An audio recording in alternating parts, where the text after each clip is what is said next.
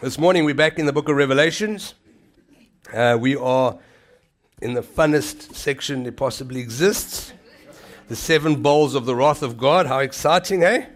Last week we spent some time setting up this entire series, and I gave you some insights just to remind you of them. I said to you that this event, the bowls, I don't believe is another event or a separate event or another thing that's got to happen at some point that we have to wait for. I believe again, as I've said this many times, what we're seeing is God's one plan for salvation for His humanity and His people, all happening, albeit from different perspectives. And that means that the seven bowls and the seven trumpets are really looking at the same event. They're the opposite sides of the same coin. The trumpets are the warnings to a world that's turned it back on God, that it needs to come back to Him. And ultimately, the bowls, the wrath, the execution of God's justice is what happens when those warnings are ignored and people still choose to reject the gospel. We also know that because God is absolutely holy and absolutely perfect, that he cannot stand evil. And I don't know about you, but this world is a sinful place. This world's full of sin. You know, and let's not be uh, self righteous and say we don't ever sin. The fact is, we are still tormented by sin, even as believers today. But Jesus has the authority to help us overcome it in the name of Jesus, right? But as long as sin exists in this world, there's one concept that we have to understand, and that is the wrath of God is always going to be on this world. It cannot be removed until sin has been dealt with in its entirety. And that means that sometimes when we read the Bible, we have to discuss things that aren't altogether that easy, right? They are uncomfortable realities. Some of you might even think that what we're going to talk about this morning could be offensive to some people. Paul says something interesting to the Ephesian church in Acts chapter 20 and verse 29. He says that he did not shrink back from declaring to them the whole counsel of God. What the whole counsel of God is the entirety of God's word everything, the good, the bad, the difficult, the ugly, not just the stuff that makes you feel warm and fuzzy. And so I'm sorry I don't have a warm and fuzzy message for you today, but we want to be a church that declares the whole counsel of God. We want to unpack it all because every part of Scripture is breathed out by God and is valuable for correction, for reproof, and for us to grow in our faith. Amen? And so that brings us to these seven bowls themselves. Uh, last week I was asked a question, it was a good question. And that question was this What does it look like to have God's wrath poured out? I mean, what does that actual look like? What does it mean? Like, what does it mean the wrath of God is being poured out on people right now? This morning, I hope to unpack that by going through these bowls, but I do want to remind us of something. And that's something that Paul said in Romans 1, verse 18.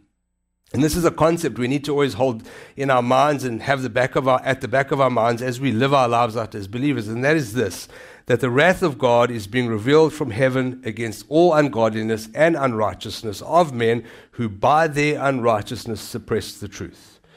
And so, whether you choose to believe it or not, the fact of the matter is God's wrath is being poured out right now to somebody somewhere in the world. And it's not going to stop, friends. It's got to run its course. So turn with me in your Bibles to Revelation 16. We're going to read quite a lot this morning. We're going to read 20 passages of uh, 20 verses of scripture. Gosh, 20 passages would be all day. That's like the book of Revelations. But we're going to read 20 verses, and to help us get through it, I'm going to break up these 20 verses into two sections. But let's pray before we start. Heavenly Father, thank you for your word. I pray, Lord, that as we preach from it, that you would breathe life into it. We know that it is living and it's sharper than any two edged sword, able to divide between bone and marrow. And I pray that this morning the word would not be, you know, just lost on us, that you would take these seeds, Lord, that you're sowing, even though it's uncomfortable stuff to hear, and that you'd breathe life into us, fresh life, Lord, that we would go out more excited about the gospel than we've ever been that will speak to more people about the gospel than we ever have, and that will see more lives changed for the kingdom than we ever thought was possible. And I pray this today, and I pray for your anointing in Jesus' name. Amen. So, the reason we're breaking up the bowls into two sections is often in Revelation, when you have seven things happening, and you'll notice things happen a lot in seven in, in Revelation seven trumpets, seven seals, seven letters, seven bowls, seven visions, you name it, they're all in sevens. Generally, those seven things are grouped into two subgroupings. There's four things that are similar and three things that are dif- different. It was the same, if you remember, with the trumpets. Four trumpets, the trumpet judgment against the land, the sea, the rivers, and the heavens. And now in the bowls, we're going to see the same thing. There's going to be four bowls land, sea, rivers, and heavens. The last three trumpets were trumpets that were sort of supernatural in nature. They affected the kingdoms of darkness. You're going to see the same thing happening this morning. And so, verse 2 of Revelations 16 starts. It says, So the first angel went and poured out his bowl on the earth, and harmful and painful sores came upon the people who bore the mark of the beast and worshipped its image. This opening sort of verse of the bowls actually gives us some stuff that help us, or at least some concepts that are applicable to all of the bowls. And I just want to just talk about those concepts real quick. The first is that unlike the first four trumpets, remember the trumpet warnings against the sea, the land, the river, and the air were always restricted to one third. So when God brought the trumpet judgment against the sea, it was one third of the sea would be affected by all of this stuff, and one third of the land, one third of the heavens, and ultimately it would be one third of the rivers. Well, what we notice immediately now is that there is no restraint, there's no restriction in the bowls. Everything is going to be affected. Everything on this earth is going to be affected. Now you think, well, what does that mean for us as believers? It means that those that carry the mark of the beast, those that have chosen the kingdom of darkness over the kingdom of light, are going to be affected in totality. There is no running away from this. If you've chosen to reject God's ways and instead chosen to follow the enemy's ways, you are going to face this judgment. There is no hope and no room for you to accept grace because you've decided to reject it. Hallelujah. I mean, that's not hallelujah, that's pretty weird, but it's true. anyway, this is the cedar fever. It's talking to me. Anyway, there is no more restraint. I also want to say something quite clearly. If you haven't been here for any of the other parts of Revelation, we've spoken at length about the mark of the beast. What is it? What isn't it? What could it be? And there's many interpretations on this, so let me just tell you my interpretation. I don't believe that the mark of the beast is a physical or literal mark. It's not a barcode. It's not a thing that's going to be tattooed onto our foreheads. It's not going to be a credit card that you secretly have stashed in your wallet. It's not your number plate. And I also don't believe it's a vaccine. It's nothing physical. The kingdom of darkness is represented by this number 666 because it's humankind at its worst. It's humanity at the, thir- at the power of three. In other words, think of all the evil, all the bitterness, all the anger, all the resentment that we carry as human beings and multiply that by three. That's the kingdom of darkness. Those that have rejected to follow Jesus. On the other hand, 777, the number for completion and perfectness, represents those that have chosen Christ. There's only two kingdoms in operation in this world. There aren't more than two kingdoms. There are not 15 ways to God. There's only one way to God, and his name is Jesus. And you either choose him or you don't. And that's as simple as it is. If you don't, you're on that side of the equation. If you do, you're on his side of the equation. And I want to be there, right? I know all of us want to be there. But it does bring us to our first point because we start to get an indication of what it means for God to pour out his wrath. Ball number one seems to indicate that God's wrath is delivered through sickness and disease. I know everyone's really concerned at this point because can you raise your hand if you've never been sick? Okay, we'll get to that and I'll explain to you what I mean by this and how we need to understand this as believers. But before I get to that, let me just talk about this bowl in particular. This bowl is very similar to the plague of boils that was poured out on the nation of Egypt. Remember? The sixth plague, the boils that affected Egypt. Remember how God gave them an opportunity to let the nation of Israel go? They wouldn't do it, and so he brings 10 plagues. One of them is this plague of boils. The context, though, or at least in Revelations, it seems like this sickness or these sicknesses are ones that will lead to death. And so, how do we actually see it in operation? What is an example of that? I don't know if you guys know, there was a horrible king that existed during Jesus' time. His name was Herod. Herod lived on this earth. He was a king that served himself only. He was against God's people. In fact, he was against anyone that wasn't him. He was a placator, a people pleaser. In Acts chapter 12 and verse 21, it says, On an appointed day, Herod put on his royal robes. He took his seat upon the throne and delivered an oration. He gave them a speech, right? And people were shouting, The voice of a God and not of a man. Immediately, an angel of the Lord struck him down because he did not give God the glory, and he was eaten by worms and breathed his last. Whatever killed Herod in that moment was sudden, it was dramatic, and it was desperate, right? There was a disease involved here. I know that ultimately, when we are buried, we do decompose, but the sense is here, it was something that happened in an instant. Why? Because Herod took what was rightfully only God's. He took, he took God's glory and he imposed it on himself. And as we can see, the wrath of God was poured out from heaven on Herod in that instant because time and again Herod had chosen to reject God. Remember, Herod had the opportunity to be face to face with Jesus. He met Jesus, and even after meeting Jesus, he still chooses to reject him, and that's why we see what happened to Herod happen. Verse 3 The second angel poured out his bowl into the sea, and it became like the blood of a corpse, and every living thing died that was in the sea. It seems to indicate to me that God's wrath is poured out through the destruction of what we call our environment. The second trumpet was all about the judgment on the sea. This trumpet is exactly the same, except now it's not a warning that's being poured out, it is absolute and total wrath. John sees this vision, it's pretty vivid. The sea sea's turned into blood. It's not just any blood, it's the blood of a dead corpse. Now, I don't know about you, but I never want to see that kind of blood. It's probably coagulated, probably stinks, and it's not a nice place. What it also tells us is that blood, because it's the ocean now, is unable to sustain any life in it because it is dead. And so there's this reality that we live in a world that is in its downward spiral in terms of getting more and more ruin. Pollution is a reality in all of our lives. Nobody here in this room is not affected by it or unaffected by it. But there's also a lot of precedence in the Old Testament specifically that the sea is used to bring judgment on God's enemies too.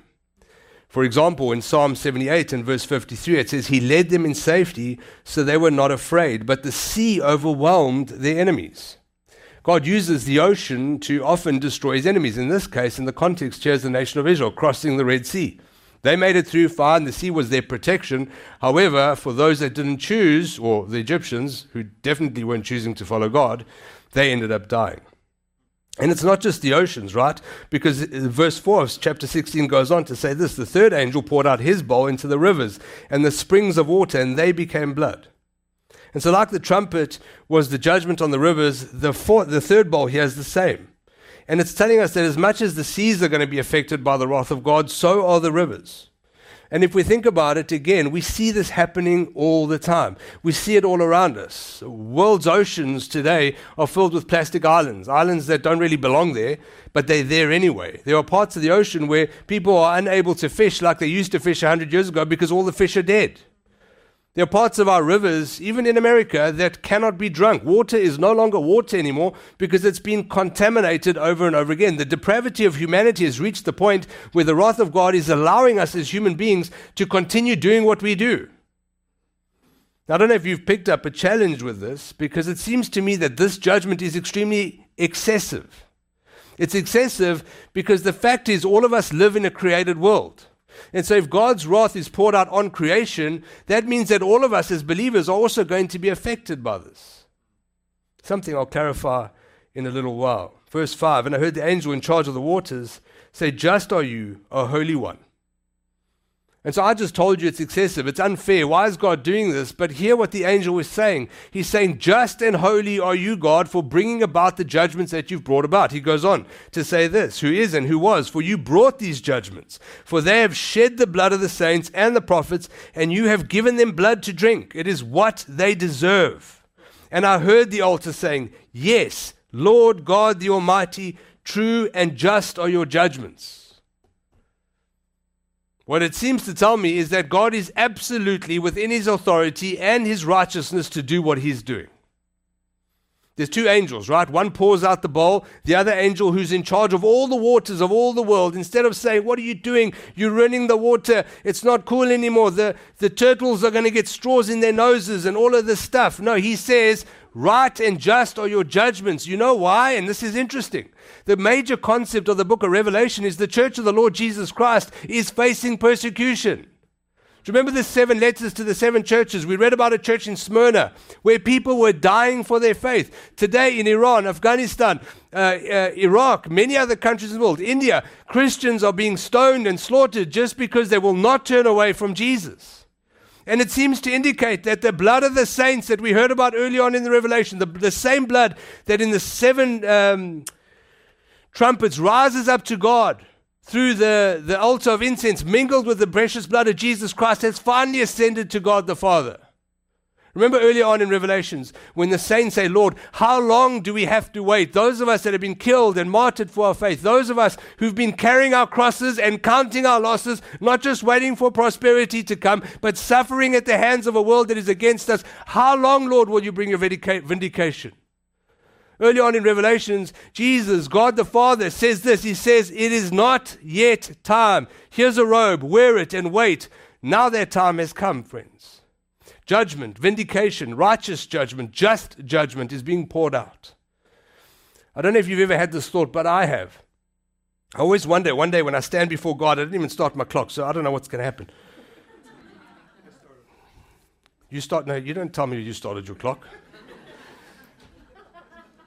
I don't know if you've ever had this thought, but I've had this thought before where when I'm standing before the judgment seat of Christ and I'm exposed to all of the sinners in this world being cast into hell, will I ever question whether God was doing what he should have been doing or not? In other words, will I ever question whether those people were deserving of punishment or not?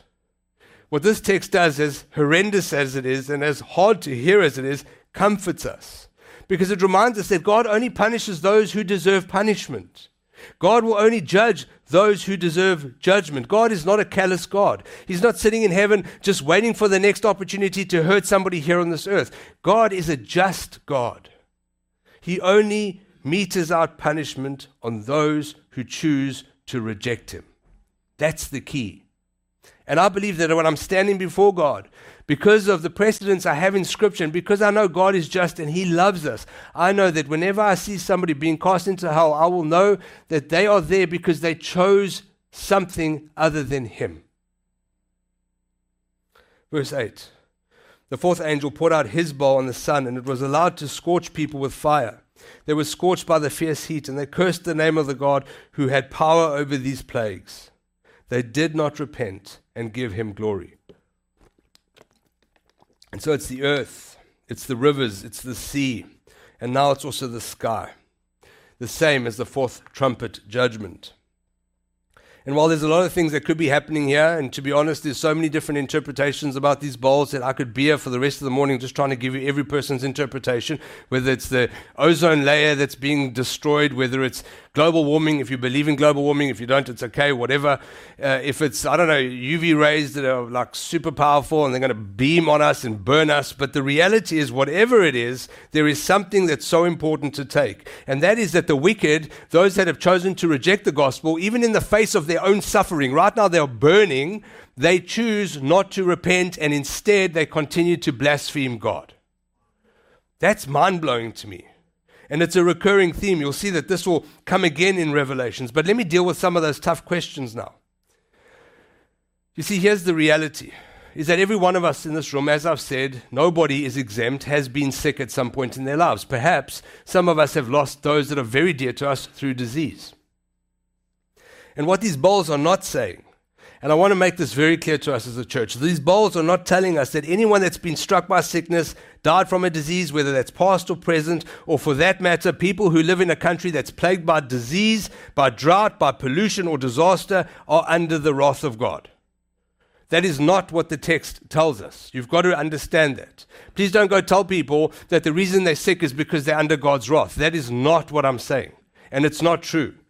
Because the fact of the matter is, there are going to be people in certain countries in the world that will die from a drought. Fact, they will die of thirst. There are going to be people somewhere in the world who might be affected by environmentally born diseases, and they will die. It doesn't mean that those individuals are under the wrath of God. What we are talking about are people who choose to reject the gospel in the face of these judgments. Remember, the same side of the same coin is in operation. And here's the deal we, as believers, even though we are not the object of God's wrath, we are not the target of God's wrath, are not unaffected by God's wrath. It's impossible for us to live in a world that's falling apart and say, oh, well, you know, we've just got to be saved on a little island somewhere, Lord, and keep us. That's why the rapture as a theology becomes something that we love to hear because it tells us that we'll be removed long before any of this ever happens. I personally don't believe in that because here's my question. If God's church is the mechanism that brings the gospel to a dying world, why would God remove us before any of this stuff happens? The world needs to hear the message. Now, that's my interpretation. Don't throw stones at me. Don't think I'm a heretical believer. I'm allowed to interpret the Bible this way. But I don't believe that the rapture is something that's going to save us. I believe we're meant to go side by side into some of the toughest things that we'll ever face in this world together with unbelievers. Why? Because the megaphone of our suffering is the loudest thing at the moment when people are at their most desperate. And you only have a megaphone to shout to a dying world when you're suffering alongside them. You see, if I'm okay and I'm driving my BMW 7 Series, if you have one, that's great, and I'm cool, and like people are dying of thirst and hunger, and I'm saying, you know, don't worry, it's going to be okay. Jesus loves you. There is no value, there's no power, there's no meaning in that. But if I'm side by side with you in the trenches, saying, you know what, no matter what I'm going through right now, Jesus is God. My God is a good God, and I love Him regardless. Man, people say that faith that has kept you alive, that faith that makes you want to go to your own death because you follow Jesus is a faith that I want to live for. And so we need to suffer alongside the world in some of these things. But here's something that Paul tells us to encourage us as the church. In Romans 8, verse 28, we all know the scripture, right? What does he say? He says, And we know that for those who love God, all things work together for good. All things work together for our good, no matter what suffering we go through. God will bring something good from it, and it's not just for our own good, it's for His glory. Now we get to the second section. I hope everyone understands it. Please go and don't tell people if they are sick, it's because they have unconfessed sin, friends. That is not biblical. Okay, it's not true. Because otherwise I'm in trouble. Because the cedar fever, you know, actually, no, I don't know. So with the last three trumpets, what we saw was very different bowls. These bowls are different, I mean, different judgments. These bowls are different too. I say that.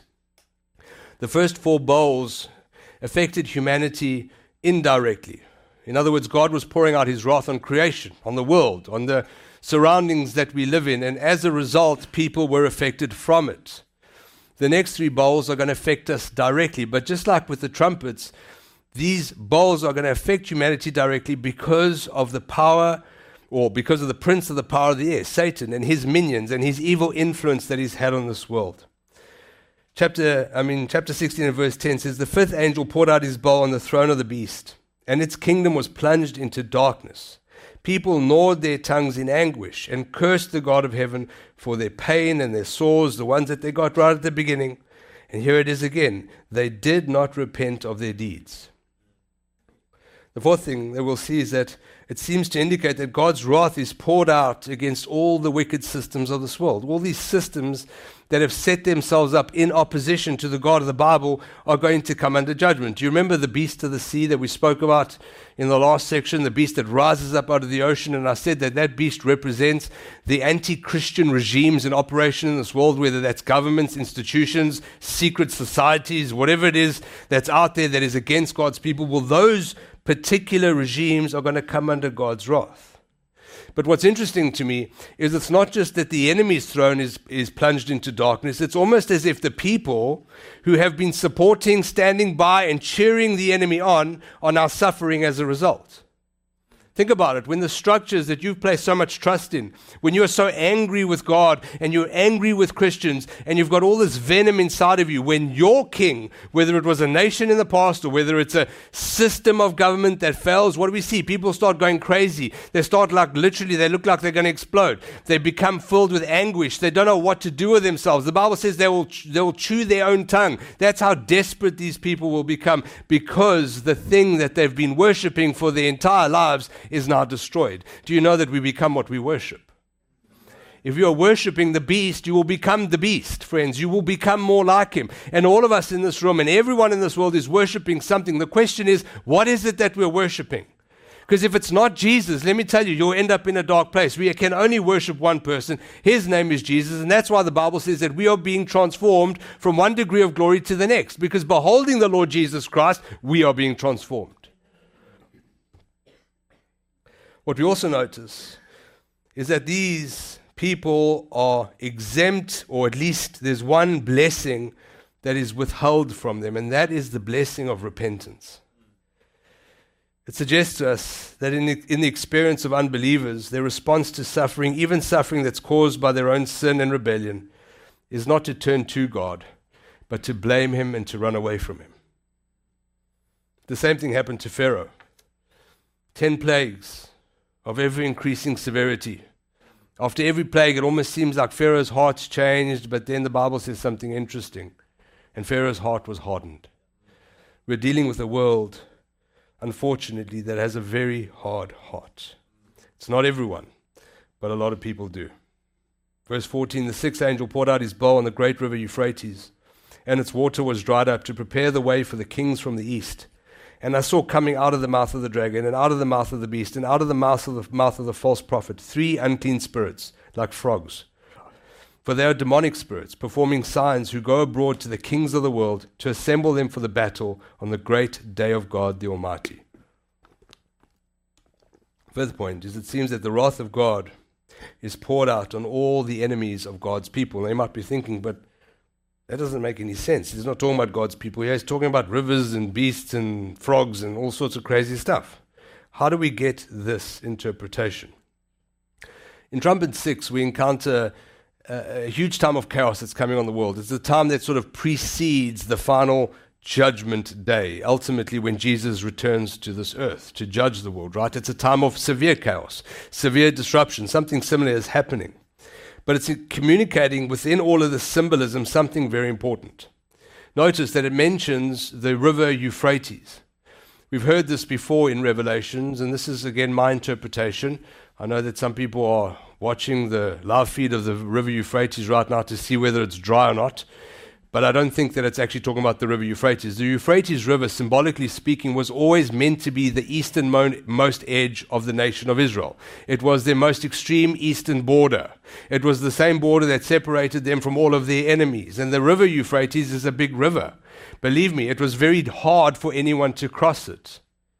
And so when it says that the river Euphrates has dried up, there is this sense that because the river has been removed, there is nothing preventing the forces that are amassing against us to come and bring persecution and opposition to God's people. Now, we are not Israel, just to be clear. And Israel is not the church, but we are a representative today of God's people. And if the river, which is our defense, has been removed, that means now people are going to come and oppose us, friends. And I know this is something that none of us in this church wants to hear, but the fact of the matter is that we are going to face ever increasing opposition as the world draws to its end. It's not going to get better, it's going to get harder. We're not going to Hope Rock anymore. the second thing that we see is that there are characters mentioned in this, right? There is the beast, right? Which, I mean, the dragon that represents Satan. The beast represents the wicked systems of this world, those ones that have been plunged into darkness. The false prophet represents false religion.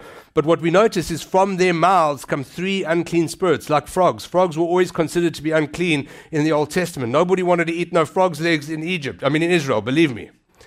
They were unclean animals. And what it's telling us is that in the end times, as we draw nearer to the end, satanic opposition, persecution against God's people, and false religion are going to unite together in one mega structure that's going to bring opposition against the church. And God is warning us as the, as the church that this time is coming. The frogs have been given the power to perform signs, it says. You see, false miracles are not true miracles. The enemy can do his own miracles. And we see people doing these false miracles all the time. But there's an indication that as their ability to produce these false miracles increases, it's going to galvanize the world in coming against the church. Why? Because they believe, look, we've got the upper hand. Look what we can do. And again, this is all a warning to us that as the end draws near, more opposition will come.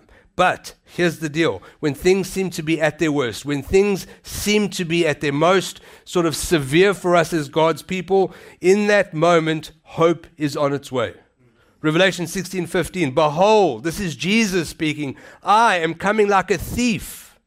Blessed is the one who stays away, keeping his garments on, that he may not go about naked and exposed. You see, when Jesus comes back, he's going to come back at an unexpected moment. None of us know the day, time, or hour. And don't let anyone ever tell you they know when Jesus is coming because they don't. He kept it. In fact, God the Father has hidden it in the mystery of ages. But when Jesus comes, He will reveal Himself and He will bring to bear His judgment on all of these things that have been opposing His church.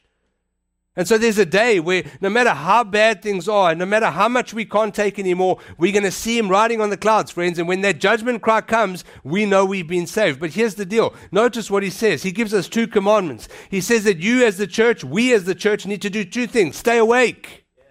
In other words, don't fall asleep.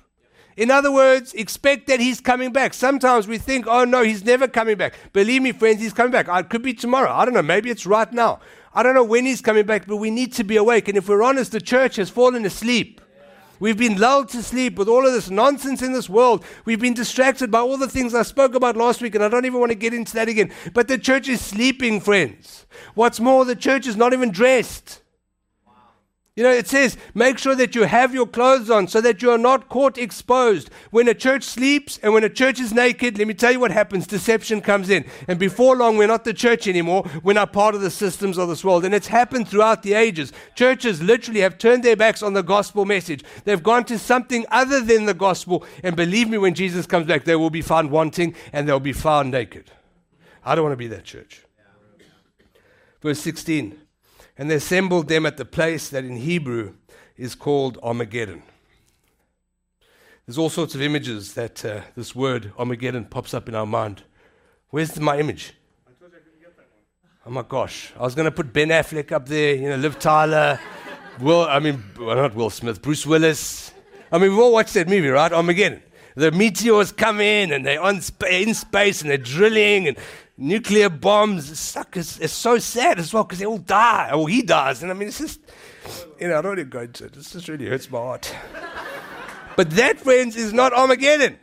That's not what Armageddon is. I don't believe. You see, the word Armageddon comes from two Hebrew words. Notice the text is quite clear. In Hebrew, it's the word Armageddon. In Hebrew, it's the word Armageddon. So, what does it mean in Hebrew, right? The word Ha, Armageddon, actually is made up of two words. The first word is Ha. It's actually pronounced Harmageddon. Ha means mountain. Okay, that's what the word Ha means. Megiddo means a place in the southwestern part of the Jezreel Valley, a town called Megiddo. Okay, that's what it's indicating. It's speaking about this event happening in a place called the Jezreel Valley. There's some interesting things about the Jezreel Valley. It's the place where Deborah and Barak fought against the Canaanites in Judges 4. It's where Gideon defeated the Midianites in the book of Gideon, I mean, in the book of Gideon in Judges. It's where Israel and the Philistines battled more than once. The point it's making is that this was a natural place where people gathered against Israel. It was a place where if you wanted to attack Israel, that's where you wanted to go. The Jezreel Valley provided an open route and open access to attack God's people. I don't believe it's actually symbolizing or telling us that it's going to happen in a literal place. And so the question then comes is Armageddon going to be this massive deployment of military forces where there's going to be this kinetic war with tanks and aeroplanes and spaceships and the Nephilim and all of the stuff that's coming back? I don't know. All the, you can get lost in this stuff. Believe me, there's many different interpretations for this. But is it a physical place where there's going to be the showdown of all showdowns, where nuclear bombs are going to blow up and all of us are going to die? See, I don't think so.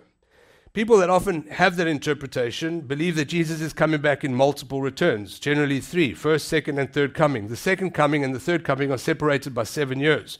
This war, according to that interpretation, happens right at the end of the seven year period. The challenge with that interpretation, and again, I'm just putting out there my challenges, is that it's based on one of the most difficult passages of Scripture to ever interpret, and that's the book of Daniel. Okay, it's really, really hard to do. And so to build a theology out of that, at least for me, doesn't make sense to myself. And so what we do is we have to look at it symbolically. And the name Armageddon is symbolic by its very nature. It's not a literal name. Armageddon doesn't exist as a place. Ha, mountain. Right, that's the beginning of the word. Ha, mountain. There are no mountains in the valley of Jezreel. That's just a fact. The nearest mountain is Mount Carmel, and it's really far away. So there is no mountains in the Jezreel valley. I believe that's a signal to us that this is not an actual place. But then why use the word mountain? Well, throughout the Old Testament, there's many examples of battles that have been fought in the mountains of Israel, where God gives his people victory over the enemy. For example, Ezekiel chapter 39, verse 4 You shall fall on the mountains of Israel. He's speaking to this thing called Gog, which represents all the things that are against God's people. You and your hordes and the peoples who are with you, I'll give you to the birds of prey and every sort and every beast of the field to be devoured. The Lord wins, friends. That's the message. And it's with this view that I believe that what we see happening at Armageddon is the depiction of the fierce and relentless battle between the world and God's people. It's a worldwide battle that's happening right now between sin and righteousness. It's a battle between Jesus and his church against Satan and his forces of wickedness. And the weapons of the warfare, as Paul tells us in Ephesians, are clear. These are not physical weapons. Our battle is not against flesh and blood, friends, but against rulers, against principalities, against powers of, of evil in the heavenly realms. Friends, our battle needs to be fought on our knees praying, trusting, seeking the Lord, saying, Lord, protect us, give us boldness and courage to fight this war. And it reminds us of some critical things. And I want us to remember these things. You might not like it and you might not agree with me, and that's okay. But here's the fact Satan has always wanted to crush God's people. It started in the Garden of Eden. It shouldn't be a surprise to us today. He's not our friend. He's not your friend. Believe me, he doesn't want your good. He wants you to die and to turn to him ultimately. Satan is against us. And whether that's through false religion or persecution, he's coming. Secondly, Satan, like he was allowed to oppress Job, is going to be allowed by God to bring oppression on God's people. You know, Job wasn't just oppressed because, you know, Satan snuck away from God. What does God say? Go and test my servant Job. Look at him. Look how amazing this guy is.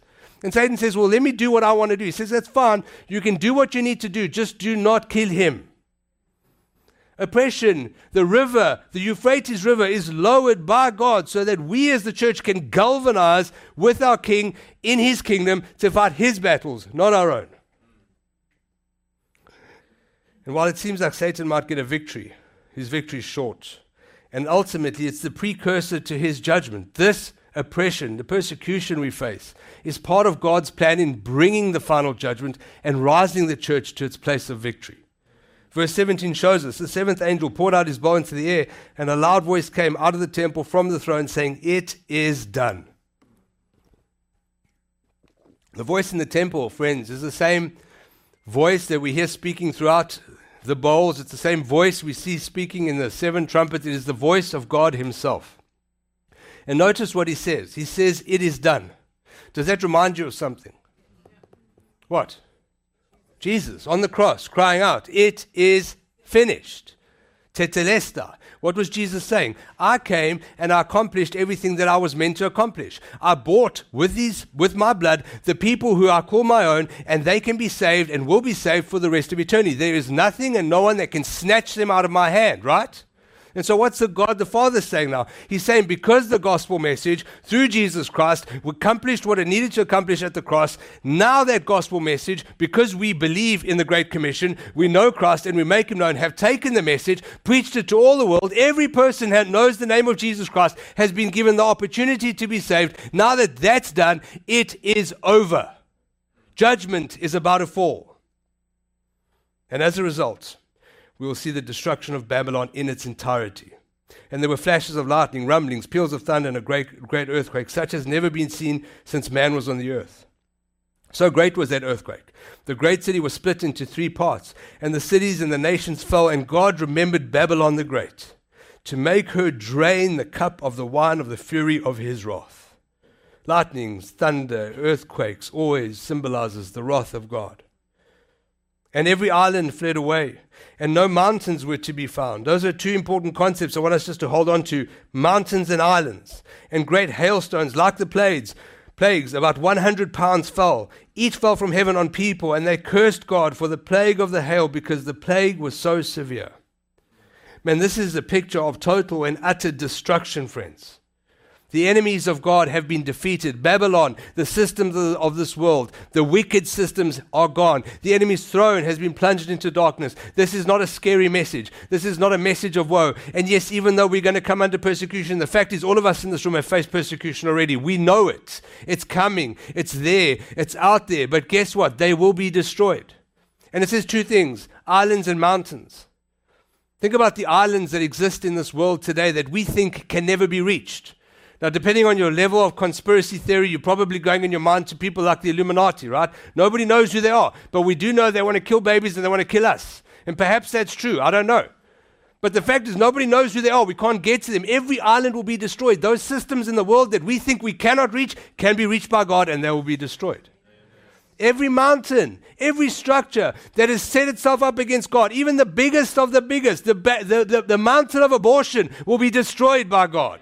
The mountain of, you know, pleasure and comfort will be destroyed by God.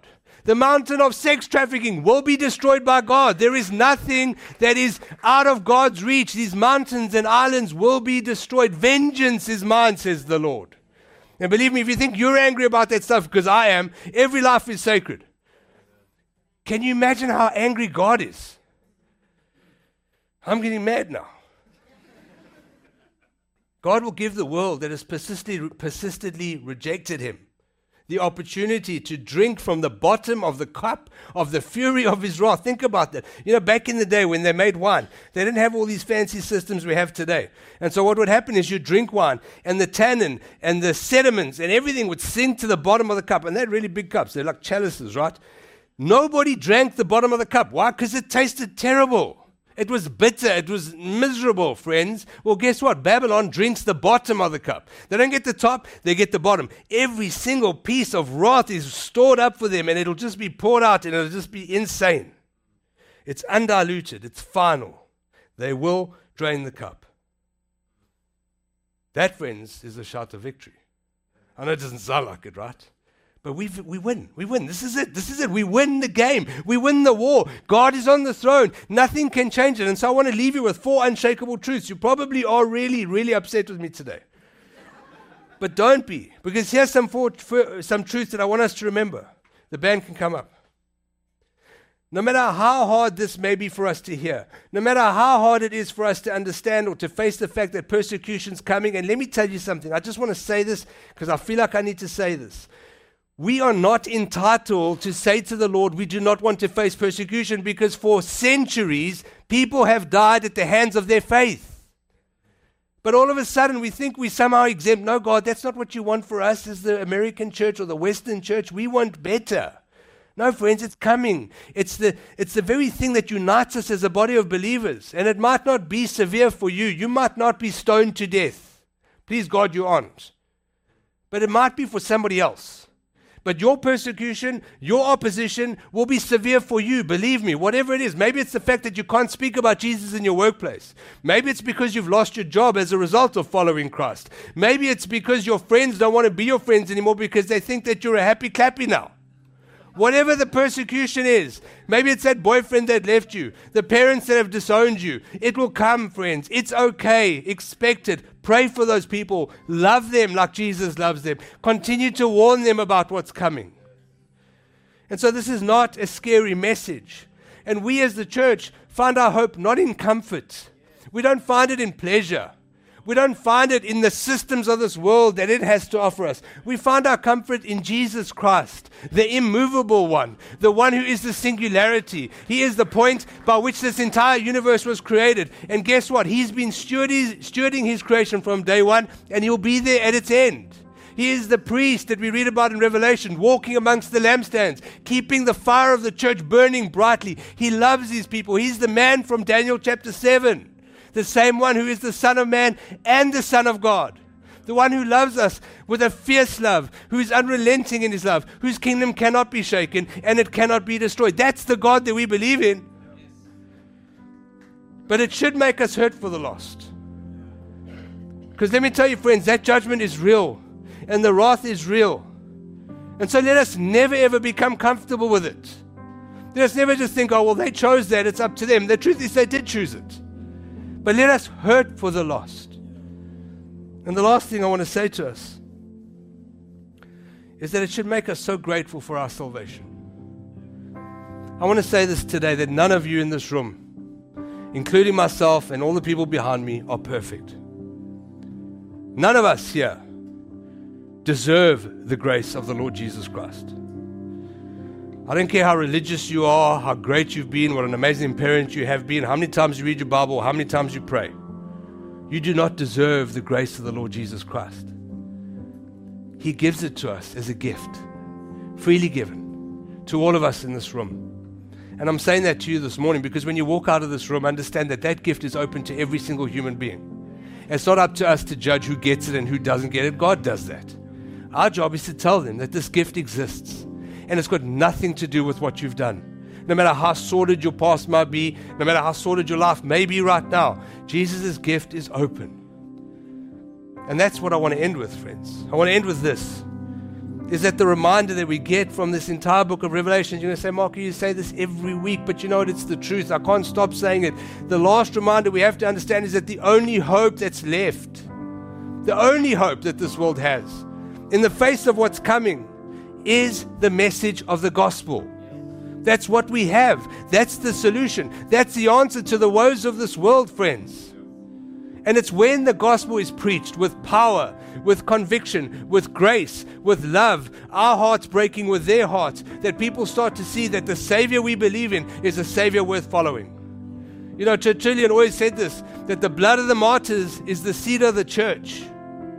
In other words, the more Christians you kill, the more churches are built. Why? Because if you are willing to die for your faith, I want to live for your faith.